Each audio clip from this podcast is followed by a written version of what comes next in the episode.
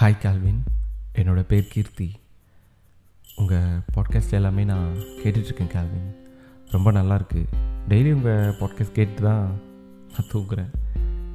நீங்கள் சொல்லும்போது அந்த கதைக்கு ஒரு உயிர் தரீங்க கால்வின் அது அவ்வளோ அழகாக இருக்குது அதான்.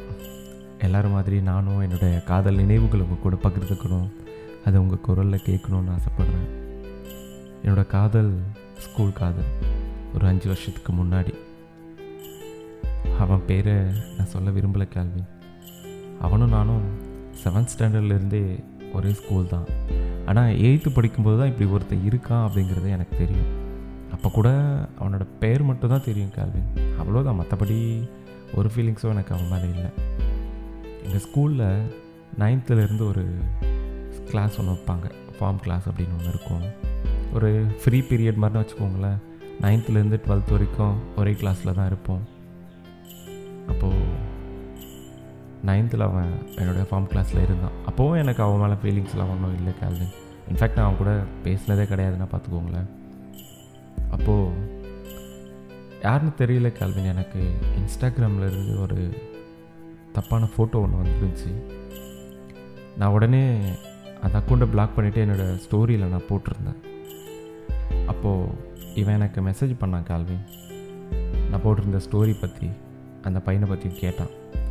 அது ஒரு மாதிரி அசிங்கம் அதை நான் பேச விரும்பலை அப்படின்னு சொல்லிட்டேன். அவ்வளோதான் கேள்வி நான் பேசினது முதலும் கடைசியும் இவ்வளோ தான் பத்தாவது படிக்கும்போது ஆகஸ்ட் மாதம் பேரண்ட்ஸ் டீச்சர்ஸ் மீட்டிங் இருந்துச்சு. அப்போ நான் என் அம்மா கூட போயிருந்தேன். அவனும் அவனோட அம்மா கூட வந்திருந்தான். அவனும் அவங்க அம்மாவும் டீச்சர்ஸை பார்க்க வெயிட் பண்ணிகிட்டு இருந்தாங்க. ஆக்சுவலாக நான் எங்கள் அம்மா கூட நான் போயிருக்கும்போது எனக்கு தெரியாது. எங்கள் அம்மாவும் அவங்க அம்மாவும் ஏற்கனவே தெரிஞ்சவங்க அப்படிங்கிறது. எங்கள் அம்மா டீச்சர்ஸ்க்கெல்லாம் பேசி முடிச்சுட்டு நேராக அவங்க அம்மா கிட்ட தான் போய் பேசினாங்க. எப்படி இருக்கீங்க? நல்லா இருக்கீங்களா? அப்படிங்கிற மாதிரி ஜென்ரலாக ஒரு டூ மினிட்ஸ் அப்போலேருந்து நான் அவங்கக்கிட்ட கொஞ்சம் வித்தியாசத்தை பார்த்தேன் கேள்வின் என்னை பார்க்கும்போதெல்லாம் ஒரு மாதிரி அவங்கக்கிட்ட ஒரு வித்தியாசமான ஒரு ஃபீல் இருக்கும்.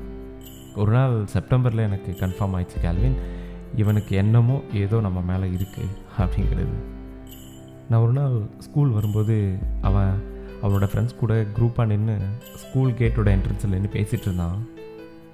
நான் அவனை தாண்டி அவங்க குரூப்பை தாண்டி போகும்போது அவன் மட்டும் அந்த குரூப்பில் இருந்து வெளியே வந்து என்னை பார்த்தான். எனக்கு தெரியல அப்போ ஏன் அவன் என்னை அப்படி பார்த்தான்னு. செப்டம்பர் இருபத்தஞ்சி என்னுடைய பிறந்த நாள்.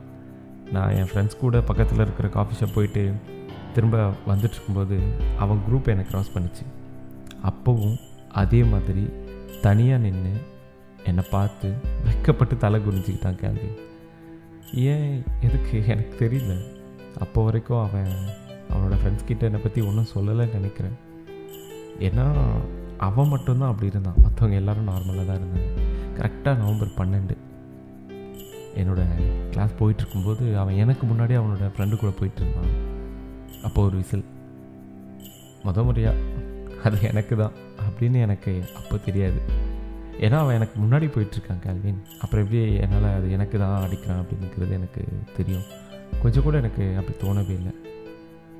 சேம் டே எங்களுக்கு அலாரம் அடித்தது ஃபார்ம் கிளாஸ்க்காக நாங்கள் எல்லோரும் அவங்கவுங்க கிளாஸ் ஆர்டரில் அப்படியே லைனாக வந்து நின்றுட்டோம் எல்லோரும் வந்துட்டாங்களா அப்படின்னு ரோல் எடுத்துகிட்டு இருக்கும்போது அவன் என்னோடய பக்கத்தில் ரொம்ப க்ளோஸாக வந்து நின்னான் கேள்வின் எனக்கு அப்போவே மனசு ஒரு மாதிரி படபடன்னு ஆயிடுச்சு. எனக்கு உள்ளுக்குள்ளே ஓடிட்டுருக்கு. இவ்வளோ பக்கத்தில் இது வரைக்கும் நின்னதே கிடையாது. குரூப்பாக நின்னா கூட தனியாக நின்று பார்த்துட்டு தலை குளிச்சுட்டு வைக்கப்பட்டுட்டு தான் போவான். எனக்கு ஏன் இப்படி?